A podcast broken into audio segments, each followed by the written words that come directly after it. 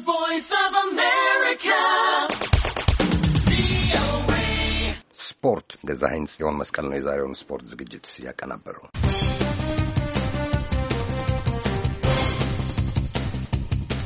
በአትሌቲክስ ነክ ዜና ጀምራለሁ። ባለፈው ሳምንት አጋማሽ በአርጀንቲና ቢዮነስ አይርስ በተጠናቀቀው ሶስተኛው የዓለም ወጣቶች ኦሎምፒክ ኢትዮጵያ ዘጠኝ አትሌቶችና ሁለት ብስክሌተኞችን አሳትፋ ሁለት ወርቅ፣ ሁለት ብርና አራት ነሐስ በአጠቃላይ በድምሩ ስምንት ሜዳሊያ አግኝታለች። በውድድሩ ላይ ግሩም ድንቅ ውጤት ካገኙት ሀገራት መካከል የኢትዮጵያ ወጣት አትሌቲክስ ቡድን ተደናቂ መሆኑ ተዘግበዋል።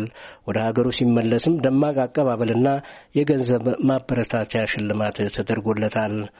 ሌላው አትሌቲክስ ነክ ዜና በ2016ቱ የሪዮ ኦሎምፒክ በማራቶን የብር ሜዳሊያ ያገኘውና በወቅቱ በኢትዮጵያ ወጣቶች ላይ ይደርስ የነበረውን የመብት ጥሰት በመቃወም በዚያው የቀረው አትሌት ፈይሳ ሌሊሳ ወደ ሀገሩ ሲገባ የክብር አቀባበል ተደርጎለታል። የውጭ ጉዳይ ሚኒስትሩ ዶክተር ወርቅነህ ገበየሁ እንዲሁም የኢትዮጵያ ኦሎምፒክ ኮሚቴ ፕሬዚዳንት ዶክተር አሸብር ወልደ ጊዮርጊስ፣ የአትሌቲክስ ፌዴሬሽን ተቀዳሚ ምክትል ፕሬዚዳንት አትሌት ደራርቱ ቱሉና ቤተሰቦቹ፣ ጓደኞቹ በቦሌ አውሮፕላን ማረፊያ አቀባበል አድርገውለታል። ዶክተር አሸብር ወልደ ጊዮርጊስም ስለ አትሌቱ ተጠይቀው የሚከተለውን ተናግረዋል።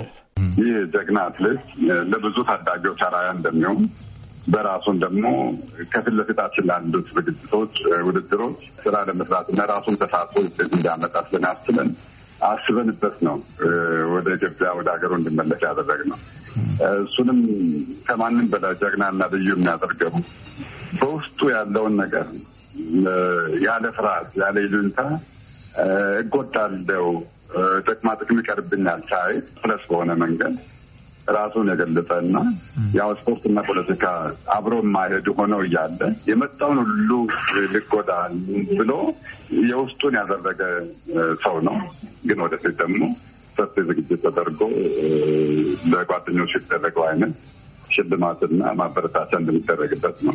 አትሌት ፈይሳ ሌሊሳ በሪዮ ኦሎምፒክ በማራቶን ውድድሩን በሁለተኝነት ለማጠናቀቅ ሁለት መቶ ሜትር አካባቢ ሲቀረው እጆቹን ወደ ላይ አጣምሮ የተቃውሞ ምልክት በማሳየት የመገናኛ ብዙኃኑን አነጋጋሪ ርዕስ ሆኖ እንደነበር የሚታወስ ነው።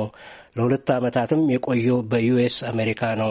በአገር ውስጥ የእግር ኳስ ዜና አስራ ሶስተኛው የአዲስ አበባ ከተማ ዋንጫ ከትናንት በስቲያ ቅዳሜ በኢትዮጵያ ቡና የዋንጫ ባለቤትነት ተጠናቋል።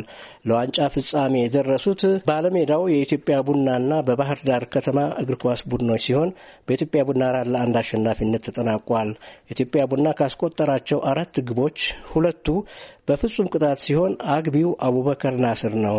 ባህር ዳር ከተማ በባዶ ከመሸነፍ የዳነባትን ጎል እንዳለ ከበደ አስቆጥሯል። ኢትዮጵያ ቡና የአዲስ አበባ ከተማ ዋንጫን ሲያገኝ የዘንድሮ ለተከታታይ ለአራተኛ ጊዜ ነው። ለደረጃ የተጫወቱት መከላከያና ጅማ አባጅፋርም ነበሩ።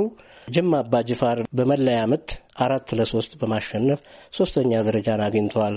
ወደ ውጭ የእግር ኳስ ዜና ስንሸጋገር ትናንትናና ከትናንት በስቲያ በእንግሊዝ ፕሪምየር ሊግና የስፔን ላ ሊጋ ከጊዜ አንጻር በአጭሩ እንመለከታለን። ማንቸስተር ሲቲ በተጋጣሚው ላይ የጎል በረዶ አዝንቦ አሸንፎታል። ማንቸስተር ሲቲ በርንሌይን አምስት ለባዶ ባሸነፈበት ጨዋታ በርናንዶ አጉዌሮ፣ ሳኒ፣ ፌርናንዲንሆ እና ማሬዝ ለሲቲ ጎሎቹን ያገቡ ተጫዋቾች ናቸው። የሳምንቱ ተጠባቂ የነበረው የቼልሲና የማንቸስተር ዩናይትድ ጨዋታ ሲሆን ማንቸስተር በተሻለ እንቅስቃሴ በአንቶኒዮ ማርሻል ሁለት ጎሎች ለእረፍት ወጥተው ነበር። ቼልሲ አቻ የወጣባትን ሁለተኛ ጎል ያስቆጠረው የጨዋታው ጊዜ ተጠናቆ በተጨማሪው በዘጠና ሁለተኛው ደቂቃ ነው። ሊቨርፑልና ቶተንሃም ተጋጣሚዎቻቸውን በተመሳሳይ አንድ ለባዶ አሸንፈው ደረጃቸውን አስጠብቀው ዘልቀዋል። ሌሎች ጨዋታዎችም ተካሂደዋል። የደረጃ ሰንጠረዡንም ማንቸስተር ሲቲና ሊቨርፑል በእኩል 23 ነጥብ በጎል ተበላልጠው አንደኛና ሁለተኛ ናቸው። ቼልሲና ቶተንሃም በእኩል 21 ነጥብ በተመሳሳይ በጎል ተበላልጠው ሶስተኛና አራተኛ ሆነው ተከትለዋል። ኮከብ ግብ አግቢነቱን ኤዲን ሃዛርድ ከቼልሲ በሰባት ጎል ይመራል። በስፔን ላሊጋ ተጠባቂው የባርሴሎናና ሲቪላ ጨዋታ በባርሴሎና አራት ለሁለት አሸናፊነት ተጠናቋል። በኮቲንሆና ሊዮነል መሲ ሁለት ጎሎች በባርሳ ሁለት ለባዶ ለረፍት የወጡ ሲሆን በአስራ ስድስተኛው ደቂቃ ላይ ሊዮነል መሲ ተጋጭቶ በመውደቁ በጉዳት ከሜዳ ወጥቷል። በደረሰበትም የአጥንት መሰንጠቅ ቀጣዮቹን ሶስት ሳምንት እንደማይጫወት ተዘግቧል። የባርሴሎናን የማሸነፊያ ጎሎች ሱዋሬዝና ራኪቲች አግብተዋል። ሪያል ማድሪድ በሌቫንቴ ሁለት ለአንድ ሲሸነፍ አትሌቲኮ ማድሪድም በአቻ ውጤት ነጥብ ጥሏል። ሌሎች ጨዋታዎችም ተካሂደዋል። ባርሴሎና በአስራ ስምንት ነጥብ መሪነቱን ለብቻው ሲይዝ ኤስፓኞልና ዲፖርቲቮ ላኮሮኛ በኩል ነጥብ ባርሴሎናን ተከትለዋል።